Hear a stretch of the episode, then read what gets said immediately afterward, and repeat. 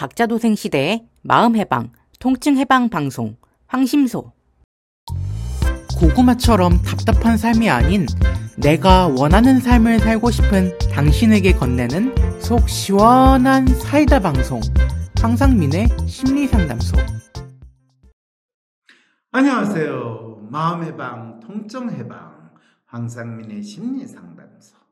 우리 삶에서 느껴지는 많은 아픔에 대해서 이야기를 나누고 또 여러분들이 꼭 아프면 병원 가야지, 아프면 의사 만나봐 라고 하는 방식으로 우리 스스로 병원이나 의사의 인질이나 마치 볼모처럼 사는 그런 삶이 아니라 내가 왜 아픈지 그리고 내가 아프다고 생각하는 것에 대해서 내가 제정신으로 내 마음을 살펴보기만 하면 이 아픔이 해결될 수 있다. 그리고 또 건강하게 더 잘 살 수 있다라는 믿음으로 살아가는 사람들을 위한 방송 황상민의 심리 상담소입니다. 그런데 그렇게 이야기하다 보니까 이 황심소에 거의 이제 고정 이 패널 게스트 선생님으로 아픔 해방 원장님을 모시게 되셨습니다. 네. 아픔 해방 김미정 원장님 나와주세요. 반갑습니다. 네. 아유, 김미정 원장님은 이 황심소에 놓을 때는 황심소에 놓으시는 분들은 많은 경우에 긴장을 하고 어떻게 해야 될지 몰라가지고 얼굴이 사색이 돼가 놓는데 어, 김 아. 원장님은 항상 웃는 얼굴로 놓... 아 그렇구나 김 원장님이 처음에 황심소에 넣을 때는 우는 그거를 보여주셨길래 그다음부터는 너무 우는 모습을 보여준 게 본인이 가슴에 한이 돼가지고 이제 황심소에 넣으면 나의 당혹스럽고 내가 슬픈 거를 다 웃음으로 넘겨버리라 혹시 그런 마음으로 나오시는 거 아니세요? 아, 그보다 여기서는 늘 좀 배우러 온다? 어, 라는 생각으로 오기 때문에 되게 재미있어요. 오 그러세요? 야 네. 역시 황심소에 나와서 뭘 배운다 그거는 또 배움 하면 우리 음. 박 박사님이시죠? 아, 그렇죠. 네 그동안 안녕하세요. 네 박지연 박사님 그동안 네. 뭐 하느라고 또 나오시는 게 힘드셨습니까? 아, 제가, 어, 제 아들하고 제 남편이 그 미국에 잠시 한 8개월 동안 가 있어서 저가 이제 잠깐 중간에 보러 다녀왔습니다. 아 그렇군요. 예. 가족이 지금 미국에 있는 이상 가족인데 잠시 만나러 갔군요. 네. 네, 잠시 만나러 가니까 상당히 좋으셨죠, 그죠? 어, 좋기도 하고 또, 예, 힘든 것도 있었고, 다양한 감정을 경험하고 왔습니다. 아, 그렇군요. 그랬을 때 네. 그러면 좋은 사람이 아들 쪽인가요? 남편 쪽인가요? 어, 잔인해. 아들, 어느 집에 이제 또 분란을 또 아. 일으켜가지고 새로운 아들, 사람. 아들은 항상 좋죠. 아, 아들은 좋은데 아들을 항상 좋아하는 분이면 남편도 좋아할 것 같은데 아들이 남편을 닮은 것 같으세요? 아니면 박 선생님을 닮은 것 같으세요? 첫째 아들은 아빠를 빼박았고, 둘째는 저를 너무 닮았어요. 어, 그러면 같은 아들이라도 나에게는 똑같지 않다라는 이제 이 비밀을 또 이야기하셨군요. 네. 그리고 둘째가 너무나 사랑스러웠기 때문에 이번에 가서 진짜 나를 행복하게 한건 둘째 아들이었나요, 그러면? 근데 또 그거는, 어, 누구를 닮았든지와 상관없이 아들은 다 좋아요. 역시 아들 바보십니다. 네.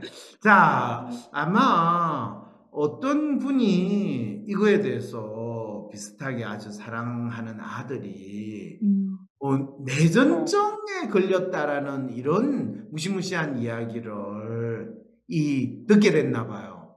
그래서 어. 소발작, 대발작, 내전증. 사실 저한테 상담하러 오는 분 중에서도 본인이 에필랩시 그거를 인제 내전증이라고 이야기하는 영어로 에필lep시인데 저 에필lep시로 진단을 받고 몇 년째 약을 먹고 있어요. 박사님 그런 사람도 상담이 되나요? 뭐 이런 질문을 던지는 분들도 있고 또 실제로 그렇게 오시는 분도 있어요. 그럴 때 제가 항상 물어요. 언제 발작을 일으키셨나요? 발작을 일으켰을 때는 어떤 상황이셨나요? 그럴 때 어 그게 기억은 안 나지만요. 제가 고등학교 때 그럴 때 그 발작이 일어났을 때 일어나기 바로 전에 무슨 일이 있었는지 혹시 기억나세요? 하면 이야기를 쭉 해요. 그리고 발작이 일어나고 나서 어떤 상황이 벌어졌어요? 멀쩡했나요? 아니면 그다음부터 팔다리가 하나 떨어진 것처럼 지냈나요? 아니 멀쩡했어요. 그런데 왜 멀쩡하게 됐다고 생각하시나요? 아무래도 약을 먹어서 그런 건 아닌가요? 그렇군요. 그럼 그 약은 무슨 약을 먹었나요? 어 그건 저 기억을 못 하는데. 아니 약을 몇 년을 드셨는데 그 기억을 못 해요? 하루에 몇 번 드셨나요? 아침 저녁으로 드셨는데 자기가 하루에 아침 저녁으로 약을 벌써 5년 6년 먹었는데 약 이름도 기억을 못 한다고요? 이게 대부분의 사람들이 내전증 걸리신 분들이 경험하는 일이거든요. 근데 놀랍게도 이 내전증 저는 의사가 아니니까 뭐 의사가 그 내전증이라고 이름을 갖다 붙이고 환자한테 약을 먹인 것까지는 어쩔 수 없다고 해서 그 다음부터는 되게 상담을 하면서 어 본인이 그런 에필lep시 또는 약간 그걸 옛날에는 한국말로는 간질 발작 또는 간질이라고도 이야기하는데 그게 실제로 병인가 아니면 누구나 그런 지랄 발작 같은 짓을 하는가. 사실 정신병 환자라고 이름 붙여 가지고 폐쇄병동에 가는 분들 되게 저는 뭐라고 그러냐 "무슨 지랄 발작했어요?" 라고. 아.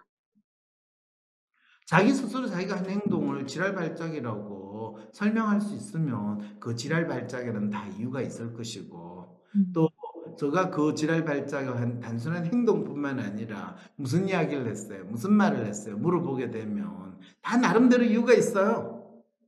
그 여러분들 만들어지는 병, 조현병 그 책에 나오는 K군 같은 경우 할머니를 때렸대요. 그래서 제가 그 친구를 상담할 때 "야 너 니를 그렇게 아껴주고 잘 돌봐주는 할머니를 왜 찾니?" TV를 왜꺼 때렸니가 버렸어요. 아니야. "왜 찾니?"라고 그랬어요. 왜냐하면 애가 주먹을 가지고 할머니를 때렸다라고 어머니가 큰일 나고 온 집안에서 난리가 났다는. 그랬더니 얘가 "아니 할머니가 내가 TV를 보고 있는데 갑자기 채널을 바꾸잖아요." 그리고 꺼 버리는 거예요. 왜 할머니 입장에서는 이 다 큰 손주가 아무것도 안 하고 멍하게 TV만 보고 있고 얼마나 답답할 거예요. 근데 그 집채 많은 코끼리 같은 손자가 그 있으니까 "야 그것 좀 그만 봐라." 그 소리를 한두 번 했겠어요? 여러 번 했는데도 애가 전혀 들은 척도 안 하니까 그냥 끄는 거죠. 근데 이런 경우 우리 뉴스에 많이 나오잖아요. 애가 게임을 열심히 하고 있는데 엄마가 컴퓨터 스위치 팍 끄거나 파워 팍 끄면 애가 갑자기 지랄 발작을 하고 막 대성통곡을 하고. 어 부엌에 있는 칼 들고 네 엄마한테. 달라드는 거 이거 다 그래 가지고 뭐 "엄마를 찔렸니 어쩌니." 이런 거 나오잖아요. 이게 지랄 발작이거든요. 근데 다 정신병원에 집어넣고 약을 먹이지 아무도 "너 왜 그랬니?"라고 안 물어봤어요. 그래 가지고 K군한테 내가 물었어요. "야" "할머니가 TV를 끌 수도 있지. 니 왜 그랬니?" 그러게요. 자기도 그 이후에 너무너무 반성하고 너무너무 괴로웠대요. 근데 그때는 자기가 너무 화가 치솟아 가지고 자기도 모르게 그냥 주먹이 나갔대요. 그렇지, 그렇지. 너로서 그때 얼마나 힘들고 또 너 스스로 위축돼 있고 그냥 아무 생각 없이 TV에 멍하니 있는 거로 네 마음을 달래는데 갑자기 누군가가 그걸 못하게 했을 때 네가 발작적인 반응이 나오는 게 당연하지. 근데 너 처음에 병원에서 정신과 약 주고 너를 조현병이라고 진단하던 그 의사 선생님은 네한테 왜 할머니를 찾는지 물어보더냐? 아니요. 아, 의사 선생님은 저한테 한 번도 뭘 물어본 거 없었어요. 그냥 할머니를 찾다고 온 가족과 친척들이 난리를 쳐서 저 앰뷸런스에 잡혀가지고 병원에 갔더니 간호사가 저를 보고 이전에 그것도 대학병원에 서울대 병원에 이전 병원 진단서 보고 바로 조현병이라고 약 먹이고 주사 맞고 그래서 자기 며칠 동안은 이 침대에 꽁꽁 묶여가지고 있는 상태로 지냈대요. 그게 그게 의사 선생님이 환자를 치료하는 건데 어 내전증, 소발작 이것도 마찬가지거든. 그래서 그거를 신문에 나온 기사에 의사 선생님이 나와서 우리 아이가 갑자기 10초 이내 멍하면 소발작을 의심해 보세요. 해가지고 대학병원에 교수님이 나와가지고 50세 때 아이가 5살 때나 10살 때 이 내전증이 발병을 하고 또 거기에 대해서 집중력 저하 증세가 오고 이럴 때는 최소한 2년 이상 약을 먹으면 회복이 될 수 있다. 이렇게 이야기를 했는데 우리 애 어떡해요? 라는 사연을 지금 보내왔거든요. 박 선생님, 이 사연 네. 좀, 박 선생님 그 아드님이 혹시 이런 상황에 아. 있을지도 모른다라는 그 마음으로 한번 좀 알려주시면 안 될까요? 네, 제가 사연을 읽어보겠습니다. 어, 신문 기사에 아이가 갑자기 10초 이내 멍하니 소발작 의심해 보세요라는 제목을 보고 너무 놀라서 사연을 보냅니다. 아이가 간혹 짧은 시간 동안 멍하니 있는 경우도 있거든요. 이런 경우 불러도 아무 반응이 없어요. 혼자서 멍하게 한 5초나 10초 이상 되기도 하는데 기사에서는 이거를 소발작이래요. 그래서 더 놀라운 것은 특정한 이유 없이 2회 이상 발작을 보이면 뇌전증이 의심되므로 조기에 치료를 시작해야 한다는 내용이었대요. 아무래도 우리 집 둘째가 이런 상황인 듯하여 급하게 사연을 보냅니다. 정말 우리 집 둘째 상태입니다. 사실 아이가 불러도 반응이 없고 멍한 모습을 보일 뿐 아니라 때로는 고개를 떨어뜨리거나 침을 흘리기도 해요. 어, 그런데 이거 완전히 예. 김현정하고 비슷하네요. 이, 그 아이가 갑자기 있다가 학교에서도 교실에서도 있다가 이렇게 졸, 졸다가 침도 흘리고 우리 학교에서 공부하다가 졸면 침 흘리는 거는 자연스러운 행동이잖아요. 근데 그게 완전히 어, 소발작, 내전증 증상이라고 지금 이야기를 하네요. 그런 행동만 보이면은 되게 조심해야겠다고 사람들이 생각할 것 같아요.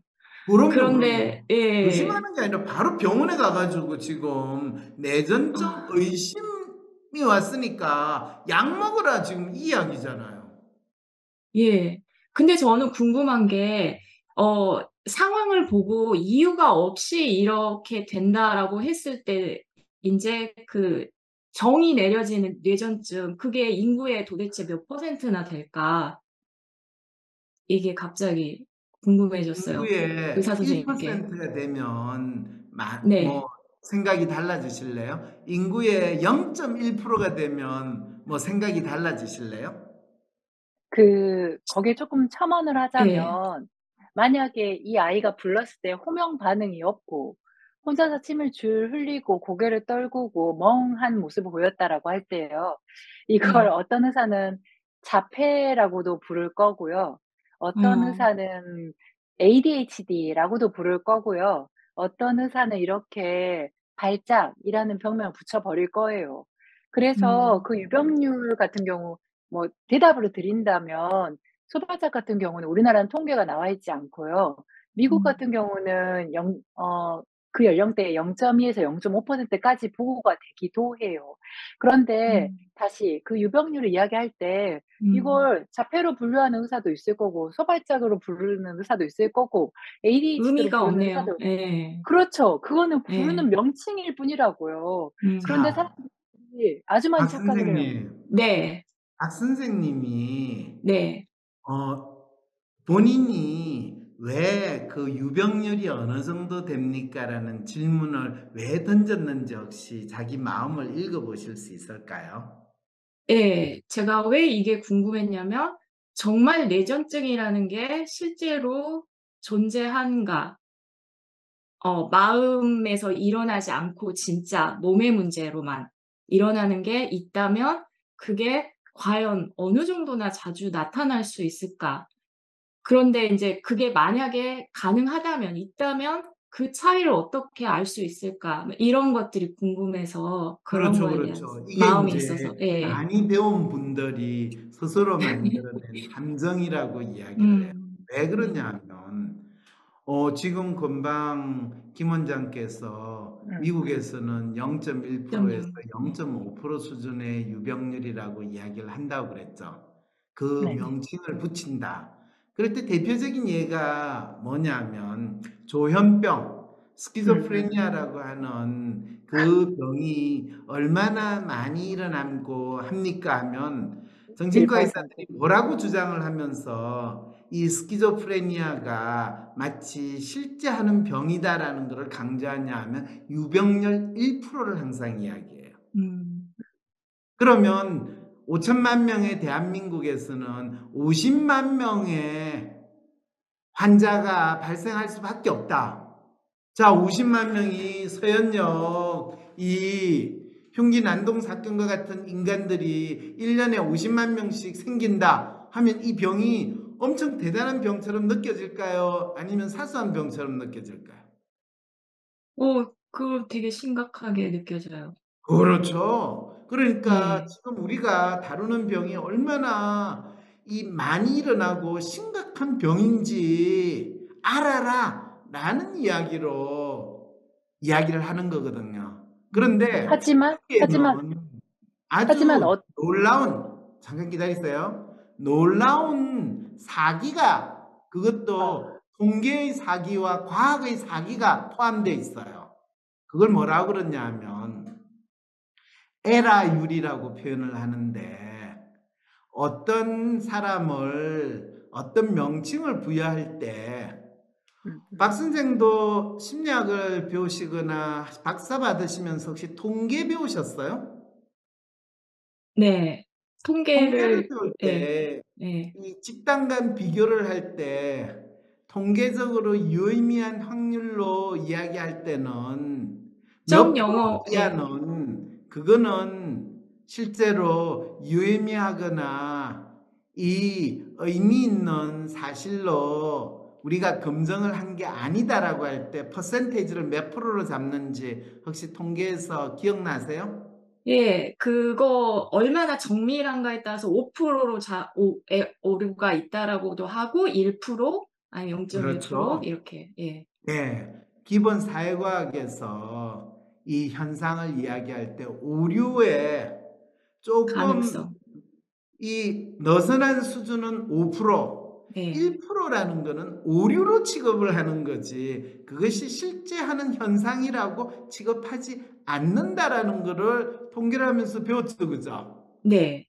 그럴 때 정신과 의사가 조현병은 발- 유병률이 1%입니다라고 이야기를 하는 거는 사회과학에서 오류 수준으로 취급하는 거 아주 음. 엄밀하게 오류 수준을 취급하는 1%를 마치 엄청난 실제하는 사실로 주장을 할 때, 야, 이분들이 과학을 와. 내세워 가지고 얼마나 무지한 대중들에게 사기를 치는가 바로 확인할 수 오. 있는 거죠.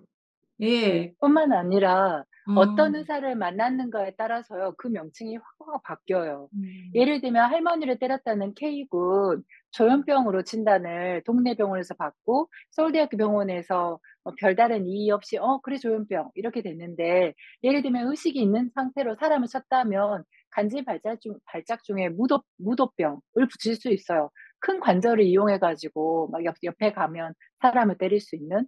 또 어 정신과 좀 병원을 또 다른 데를 갔으면 행동장애, 난폭한 행동을 했으니까요. 그러니까 의사를 만나기에 따라서 그 명칭은 얼마든지 다르게 바뀌어질 수 있고 그 명칭이 다르게 바 바뀌어지면서 통계는 얼마든지 다르게 나타날 수 있다라는 거예요. 자 그런데 그런데 재밌는 거는 어 이 정신과 의사뿐만 아니라 많은 의사 선생님들이 병의 유병률을 가지고 약간의 사람들 대중들을 과학적인 사기를 치는 대표적인 예가 인제 "유병률이 얼마다."라는 주장을 하면서 그게 엄청나게 중요한 이 사건이나 병인 것처럼 만드는데 가장 재밌는 게요. ADHD 같은 경우에는 유병률을 몇 프로로 주장하시는지 아세요?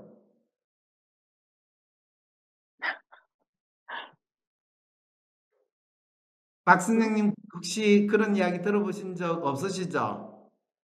아 아마 그 이상심이나 이런 데 나왔을 건데 제가 기억이 안 나는데 한5% 그렇죠. 될까요? 우리 소아 청소년 전문의로 20 년이나 열심히 공부하신 우리 김 원장님은 ADHD는 아동 청소년에게 있어서 유병률을 소아청소년과 의사들은 얼마나 뻥튀기를 해 가지고 이야기를 하는지 아. 혹시 아세요?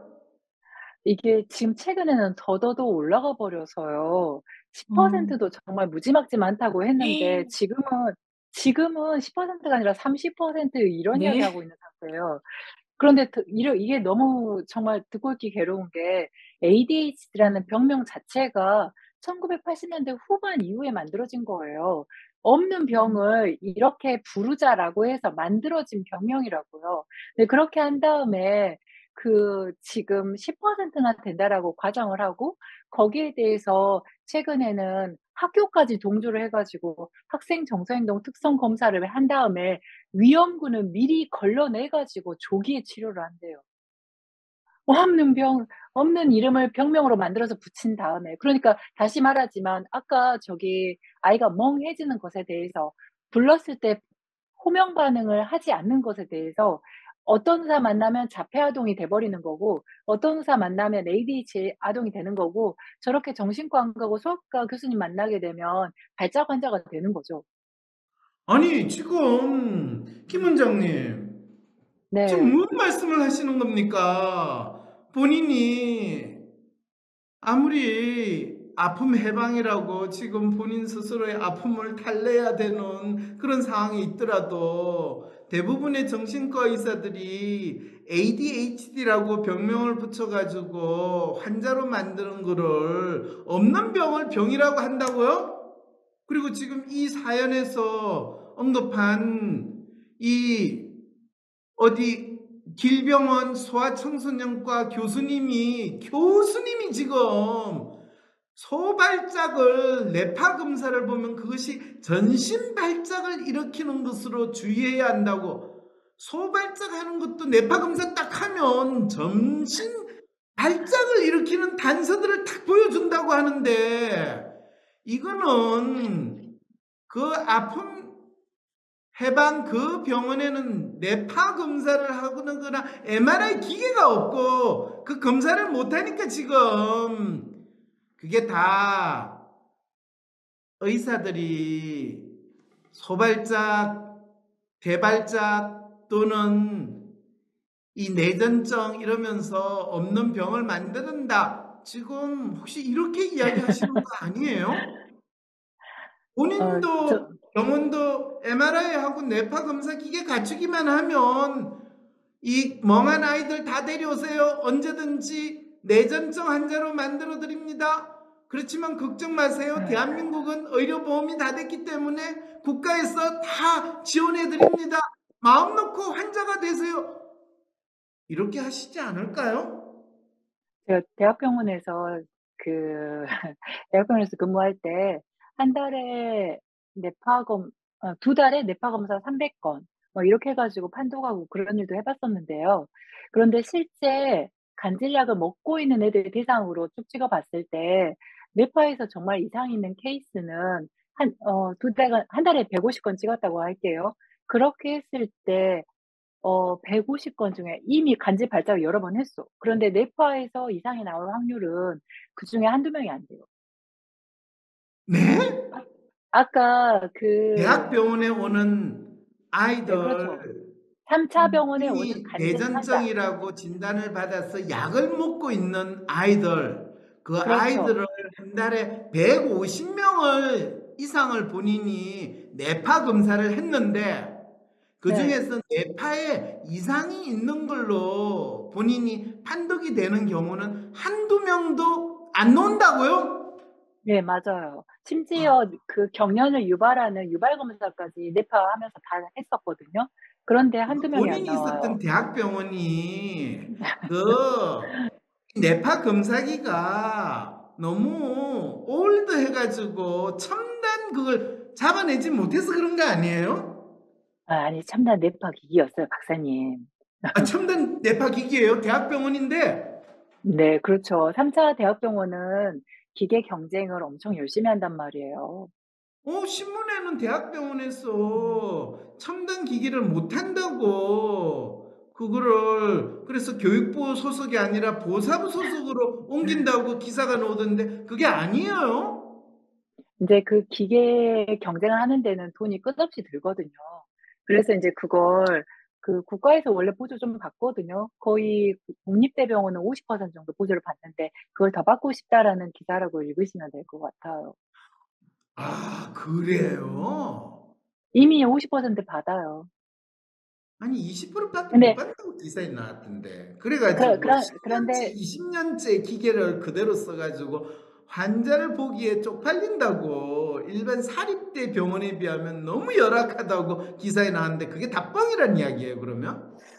그런 그렇게 되면 일단 그과 교수님들이 가만히 있지 않아요. 일 못한다고 나오시지. 그렇죠.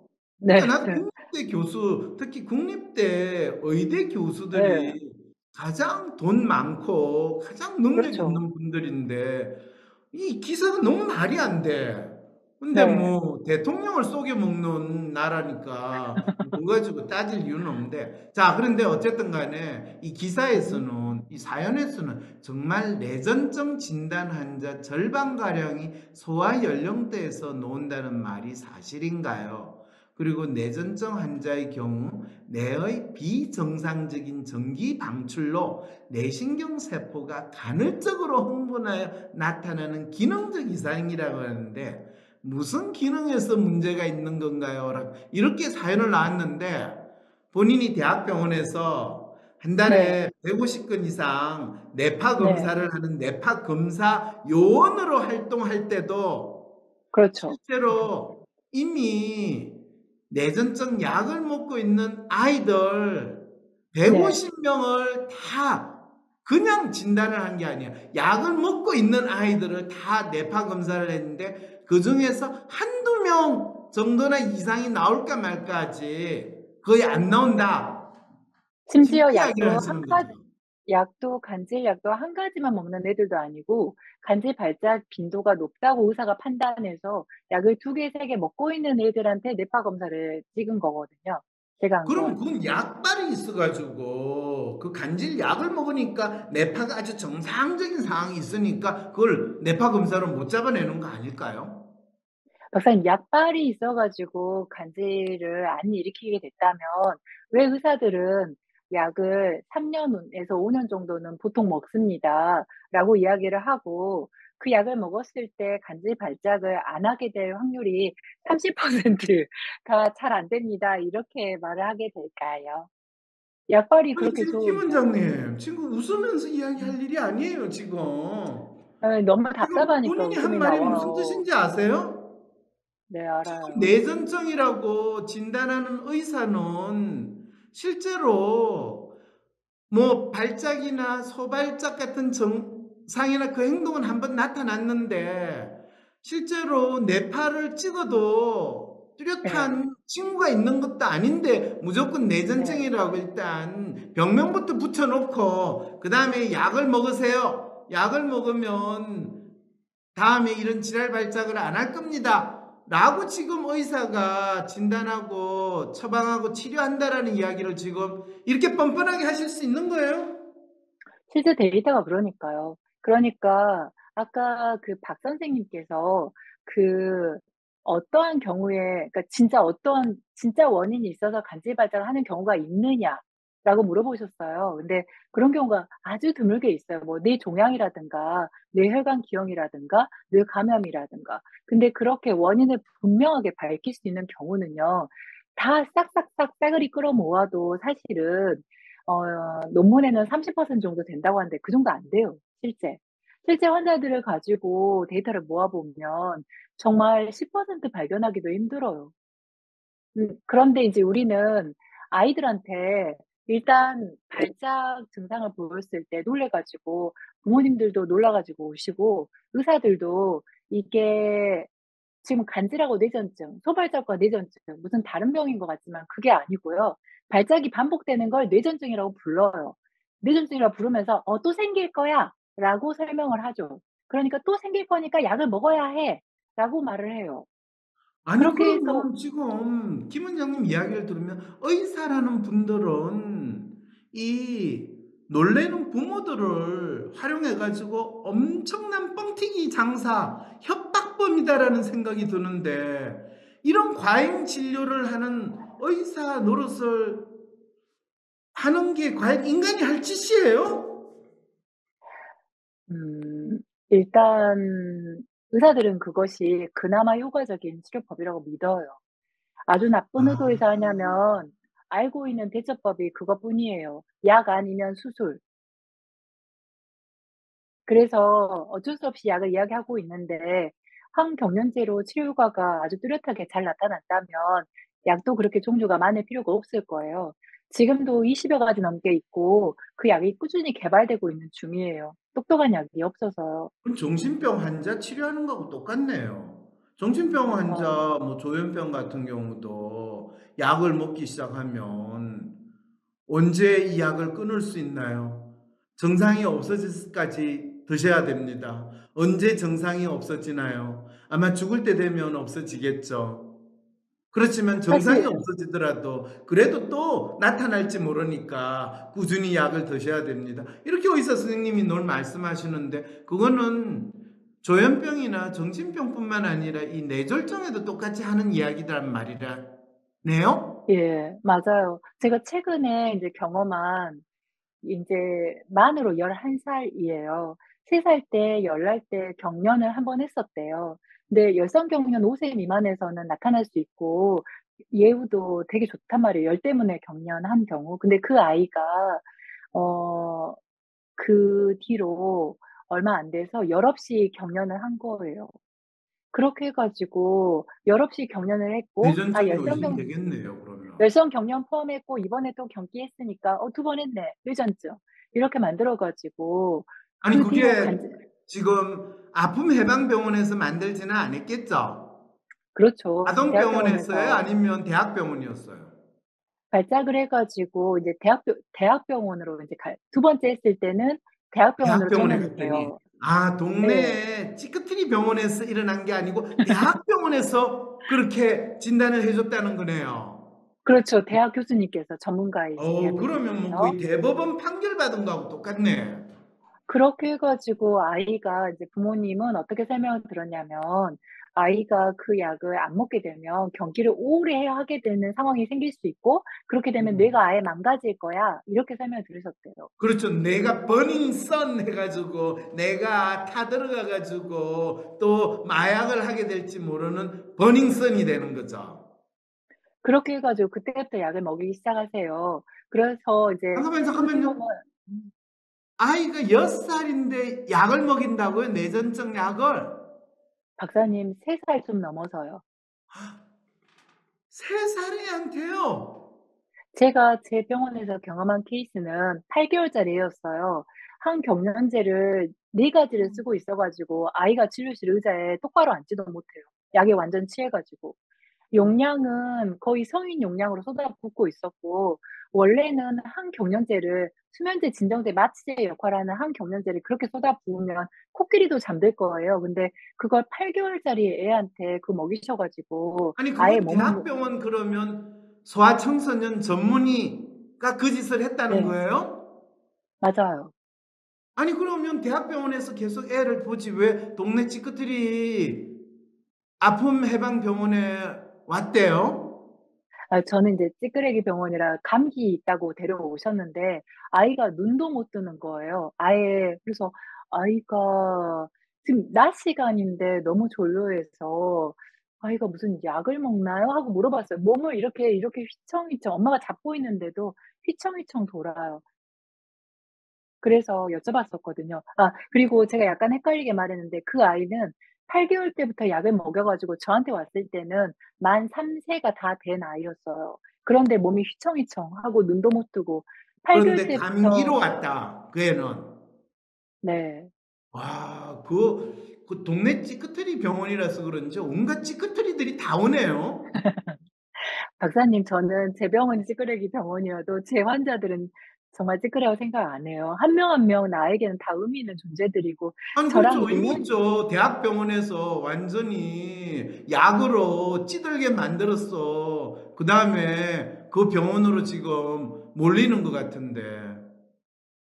근데 이제 다시 이야기로 돌아가서 그 열성 경련이었고 그 다음에 그 다음에 열없이 경련 한 번 했다고 해서 3살 좀 넘어 가지고 만 11세 넘게까지 항경련제를 쭉 먹인 어 아이 이야기로 돌아가 볼게요. 네. 그 네 그 아이 같은 경우는 그 이후로 경련을 한 번도 안 했단 말이에요. 한 번도 안 했어요. 그러면 그러면 보통 3년 이상 약 먹을 때 경련 안 하면 교과서에서 약을 끊으라고 되어 있거든요. 대학병원 그렇죠. 교수님 대학병원 교수님이 끊어 주지 않았어요. 이 보호자가 갈 때마다 물어보거든요. "어 약 그만 먹이면 안 될까요?" 라고 하면 그때마다 간질 발작을 하게 되면 뇌가 망가질 거라고 이야기하셨대요. 세상 대학병원 교수님이 네. 혹시 그분은 저기 제약사하고 뒷돈 먹어가지고 그걸 끊을 수가 없는 그런 안타까운 상황에 계신 분 아니에요? 그 근데 서, 저는 서울대 병원도 그렇고 대학병원에 계시는 교수님들이 참 그런 안타까운 상황에 계신다고 간혹 뉴스에 많이 나오던데. 항경련제나 항정신병 약물이 약값 단가가 비싸긴 해요. 근데 어쨌든 저는 그것까지 상상하고 싶지도 않고요. 그런데 음. 아이가 경련을 안 한 지 너무 오래됐는데 그 약을 먹여야 할 의학적인 근거도 없기 때문에 이제 보호자한테 어 "약을 끊자."라고 이야기를 드렸어요. 네. 그렇게 하고 지금 3 주째 매주 보고 있고 하는데요. 3 주째 오셔서 드디어 어머니께서요 저한테 이렇게 말씀하셨어요.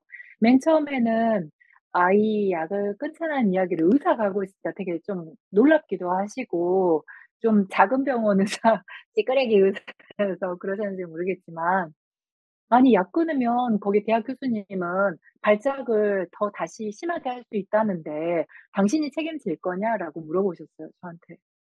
어, 그래 책임진다고 하셨어요? 어 매주 저한테 와 주시고 그 그걸 네 옛날 혈기 넘칠 때는 그렇게 표현했을 건데 "이번에는 걱정하시는 일이 생기지 않게 제가 잘 보겠습니다."라고 했어요. 그렇게 아니 그러면 하고 지금 김 원장 이야기를 들으니까 이 전국에 요 항심소가 전국 방송이잖아요. 전국에 아 자기 아 네. 애 지금 이런저런 이유로 약을 먹고 있는데 엄마가 볼 때는 왜 이 약을 먹여야 되냐? 그렇지만 대학병원 교수님이 먹으라고 했는데 끊으면 안 될까요? 하는데 끊지 말고 계속 먹으라고 그러니까 약을 먹으니까 늘 애는 약물에 취해 가지고 사는 건지 죽는 건지 모르는 이런 상황이 있는데 그래도 대학병원 교수님이 끊으면 안 된다고 그래서 걱정할 때 저한테도 와가지고 상담하는데 저는 저가 의사가 아니니까 뭐라고 이야기하기 참 힘듭니다. 라고 이야기하는데 그러면 지금 아픔 해방 병원에 가면 어, 김 원장님이 약을 끊어야 될지 아닐지 그리고 그 다음에 어떤 문제가 있는가를 김 원장님이 충분히 돌봐주실 수 있다. 지금 이 이야기네요. 네. 저는 제 아이라면 이 상황에 이 약을 먹이지 않을 거니까요. 그리고 이제 3 주가 지나서 의학적인 근거로도 그래요. 하지 말라고 되어 있는 걸 하고 있거든요. 그런데 인제 이 아이가 3 주가 지나고 나서 엄마가 드디어 이야기하셨어요. 처음에는 첫 주에 오셔서는 아이가 이틀간 잠을 못 잔다면서 "이거 약 끊어서 그런 거 아니시냐."고 저한테 그러셨는데 저는 인제 아이가 어쨌든 발작을 했던 건 맞잖아요. 그런데 그게 어떤 상황인지 박사님께서 언제 시작했고 그 발작을, 그 발작을 할 때가 어떤 상황인지 물어본다고 하셨는데 원래 의과대학 교과서에 묻으라고 되어 있어요. 그런데 어떤 의사도 묻지를 않아요. 왜 안 묻는지는 왜 그렇게 배워 놓고 배운 대로 하지 않는지는 참 놀라운 일인데 입이 네 어쨌 아프잖아요. 의사 선생님이 많은 환자를 네. 보니까 얼마나 입이 아프겠어요. 그래서 가능하면 침묵은 금이고 웅변은 은이다. 이런 마음으로 환자를 보는 거죠. 그리고 의사 선생님이 워낙 머리가 좋으니까 딱 환자를 보는 순간 얘는 무슨 병 그리고 무슨 약 딱 이렇게 해가지고 빨리빨리 보내야 되잖아요. 그러시니까 물을 필요가 없는 거죠. 그런데 어쨌든 이 아이는 제 환자로 왔고 저는 이 아이의 대변인 의 역할을 저 스스로는 해야 한다고 믿거든요. 근데 어 어쨌든 진짜요? 부모도 제대로 변호하지 못하는 아이를 위해서 음 이제 소아과 아 의사들이 교과서로 부르는 넬슨이라는 책의 소아과 의사의 역할을 아이들의 애드보케이터, 대변인, 옹호자 라고 되어 있어요. 근데 저는 그 말에 동의하고 공감해요. 네 네아 그거는 난이 세이브 더 칠드런 그 재단에서나 하는 이야기인 줄 알았는데 소아과 의사가 그런 이야기를 하니까 상당히 놀랍네요. 그건 그렇고 네. 네네. 지금 내전증 전문의 의사 면담을 해가지고 정확하게 진단을 받고 필요한 치료를 하는 게 중요하다고 했는데 내전증 전문의를 받으면 내전증 전문의는 모든 아이들의 또는 모든 환자들의 행동을 다 내전증으로 보시는 분들이잖아요. 이 전문의라는. 게 참 어떤 부분을 잘 안다라는 주장도 되지만 일종의 특정한 색깔의 선글라스를 꼈다라는 말이거든요. 그러면 조현병 전문이면 그분은 모든 환자들은 다 조현병이야. 우울증 전문의는 모든 환자들은 다 우울증이야. 이렇게 병명을 갖다 붙이는 걸 전문적으로 잘한다라는 뜻에서 전문의 그렇게 된 거 맞죠, 그죠? 아 예 맞아요. 그 소아청소년과 의사 중에 그 소아 신경 신경 파트 보시는 교수님이신데요. 그게 가슴 아프지만 정말 창피하지만 그게 사실이니까요. 박사님 말씀하신 게. 네. 근데 인제 이 아이 같은 경우는 3주 지나서 엄마가 말씀하세요. "내가 내 아들이 이렇게 똑똑한 줄 몰랐다."고. "내 아들이 이렇게 사랑스러운지 몰랐다."고. 아이가 처음 만났을 때 질문을 하면 멍한 상태였거든요. 그래서 질문을 잘 이해를 못 했어요. 아이는 어쨌든 발작을 했기 때문에 어떠한 상황에서 발작을 했는지 부모님한테 물었는데 부모님은 너무 오래돼서 기억도 안 못 하시겠대요. 그래서 인제 WPI 심리 테스트를 해 봤거든요. 엄마는 리얼리스트에 에이전트셨고 아빠는 로맨티스트였어요. 근데 는 아빠 성향을 빼다 박은 로맨티스트 아이였어요. 로맨티스트 원단이겠죠. 네 예민하고 맞아요. 섬세한 아기가. 아유. 네. 제가 로맨티스트 성향 아이들이 제 진료실에서 거품 물고 간 그 발작을 하는 경우도 있거든요. 근데 인제 그럴 경우에 real 에이전트 엄마들은 정말 어쩔 줄을 몰라고 아이를 흔들고 때리고 막 다 하세요. 그런데 그 경우에 아이의 불안감을 자극하는 것만 덜 하셔도 아이들이 스스로 깨어나거든요. 잠깐만 기다리시라고 제가 지켜볼 테니까 잠깐만 기다려 주시라고 하면 어 근데 이 같은 경우도 로맨티스트 아이라는 걸 알려드렸고 약을 끊어가면서 아이가 불안하지 않게 아이 생활이 아이가 예상 가능하도록 굉장히 규칙적으로 돌아갔으면 좋겠다고 말씀을 드렸어요. 그리고 그 규칙적일 때 오전과 오후 운동을 하도록. 근데 그 운동도 로맨티스트 아이한테 너 혼자 운동해가 아니라 아이가 가장 좋아하는 가족. 특히 지금은 할머니랑 같이 운동하고 있는데요, 외할머니. 네. 그렇게 해 가지고 지금 3 주째 꾸준히 하는데 제가 하고 싶은 것도 이야기하고 예전과 다르게 하고 어이 이런 것도 궁금하다고 물어보기도 하고. 아이가 그 이제 좀비 상태로 지내는 아이를 인제 생기를 불러일으키고 그 좀비의 심장이 뛰게 만드는 어 본인이 인제 좀비 심장 전문의로 또 환생하시는 그 기적을 이루셨네요. 그리고 real 에이전트 엄마가 아이를 문제가 있다라고 느끼는 부분들이 있잖아요. 로맨티스트 아이들은 처음에 스스로 이렇게 적극적으로 나서지 않는단 말이에요. 엄마 입장에서 그냥 하면 되는데. 근데 그런 것들에 대해서 로맨티스트 아이가 적응할 시간이 마음의 준비 시간이 필요하다는 것 그런 것들을 오실 때마다 하나하나 설명을 해 드리고 있어요. 그리고 네.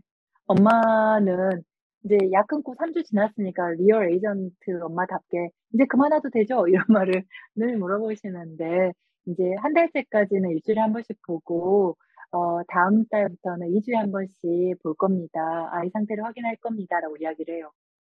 그리고 네. 그렇군요. 이자이 방송을 통해서 한마디 하고 싶은 게 네. 그 아 현재 간질약을 먹이고 계신다고 하시더라도 아이가 정상 발달을 보이고 있다면 대개는 예후, 경과가 양호해요.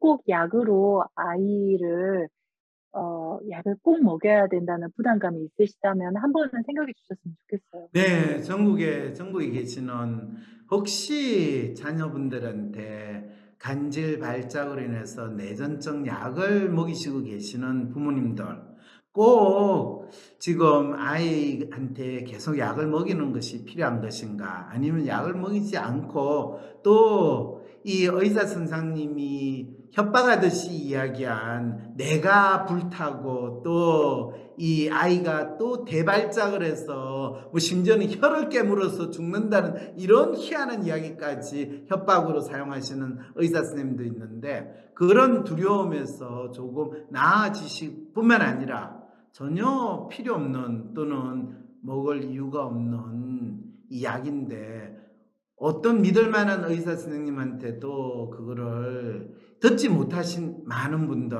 꼭 아픔 해방, 아픔 해방 병원 꼭 찾아가 보시기를 권해 드립니다. 전 이야기를 들으면서 저도 사실 내전증 전문의라는 의사 선생님하고 이야기할 때마다 항상 그 부분에서 대체 내전증이라고 의사 선생님이 진단하는 근거가 뭐냐? 이 질문 참 많이 했거든요.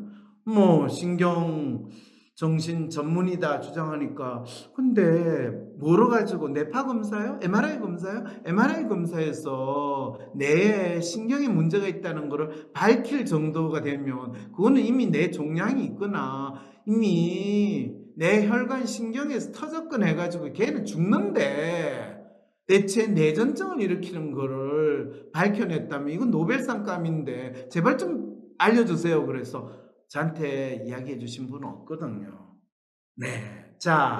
그희 엄마가 3 주째 오셔서 저한테 마치 자백처럼 독백처럼 이야기하셨는데 뭐라고 하셨냐면 어 "그동안 제가 인질로 살았네요. 저는 제 아들을 찾은 기분이에요."라고 말씀하셨는데 제가 그 말을 듣고 울컥했어요.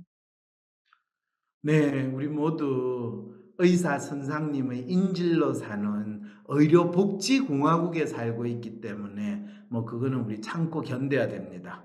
우리 아이의 경우에는 제가 어떻게 대응해야 하는지 답을 주셨으면 합니다라고 그러니까요. 여러분 답은 인질로 우리가 잡혀 있다는 것을 스스로 자각하기만 하면 언제든지 그 인질에서 탈출할 수 있는 길을 우리 스스로 찾아야 하지 않을까 싶습니다. 우리를 인질로 잡고 계시는 그 인질범 그분들이 알아가지고 지금 요즘 이스라엘 팔레스타인 팔레스타인 그 하마스가 잡은 인질들 저절로 안 풀어져요. 끊임없이 이스라엘하고 협상하고 또 우리 공격하면 다 죽여버려요 이 인질들. 지금 그 의사 선생님이 하마스 인질범들과 상당히 유사한 상황이 있는 건 아닌가. 이거는 부모들이 이스라엘 정부의 태도를 취해야 될 것인가 아니면 유엔 회원국의 입장을 취해야 될 건가 이거 쉽지 않은 사건이라는 것을 다시금 느끼면서 여러분 오늘 아 아주 흥미로운 사연 접하게 됐네요. 저도 내전증 약 먹어야 된다라고만 믿었는데 조현병하고 똑같은 인질과 인질범의 관계가 이 병에 있다라는 사실을 새롭게 또 배우는 시간이었습니다. 네, 여러분. 그러면 다음 또 방송에서 뵙도록 하겠습니다. 안녕히 계세요. 크고 작은 연애 고민을 가진 그대. 내 맘대로 안 되는 연애가 어렵기만 한 그대. 나에게 연애를 화라! 100번도 더 들었던 뻔한 연애 조언이 아닌 내가 주인공이 되는 맞춤형 연애 비법 대공개. 지금 황심소로 당신의 연애 고민 사연을 보내주세요. 셜록황 at gmail.com 나와 주변 사람들의 성격과 마음을 읽고 다양한 삶의 어려움을 해소하는 비법을 알고 싶으시다면 지금 바로 WPI 초급 워크샵에서 마음 읽기 첫걸음을 시작해보세요. WPI 초급 워크샵은 WPI 프로파일 자기평가에 대해 구체적으로 배울 수 있습니다. 또한 멘토들의 지도로 자신의 프로파일을 해석받을 수 있고 황상민 박사님께서 직접 해주시는 간단한 1대1 원포인트 레슨까지 받을 수 있답니다. 마음을 읽고 내 삶을 새롭게 만들어 나가는 첫걸음 WPI 초급 워크샵 지금 바로 신청하세요.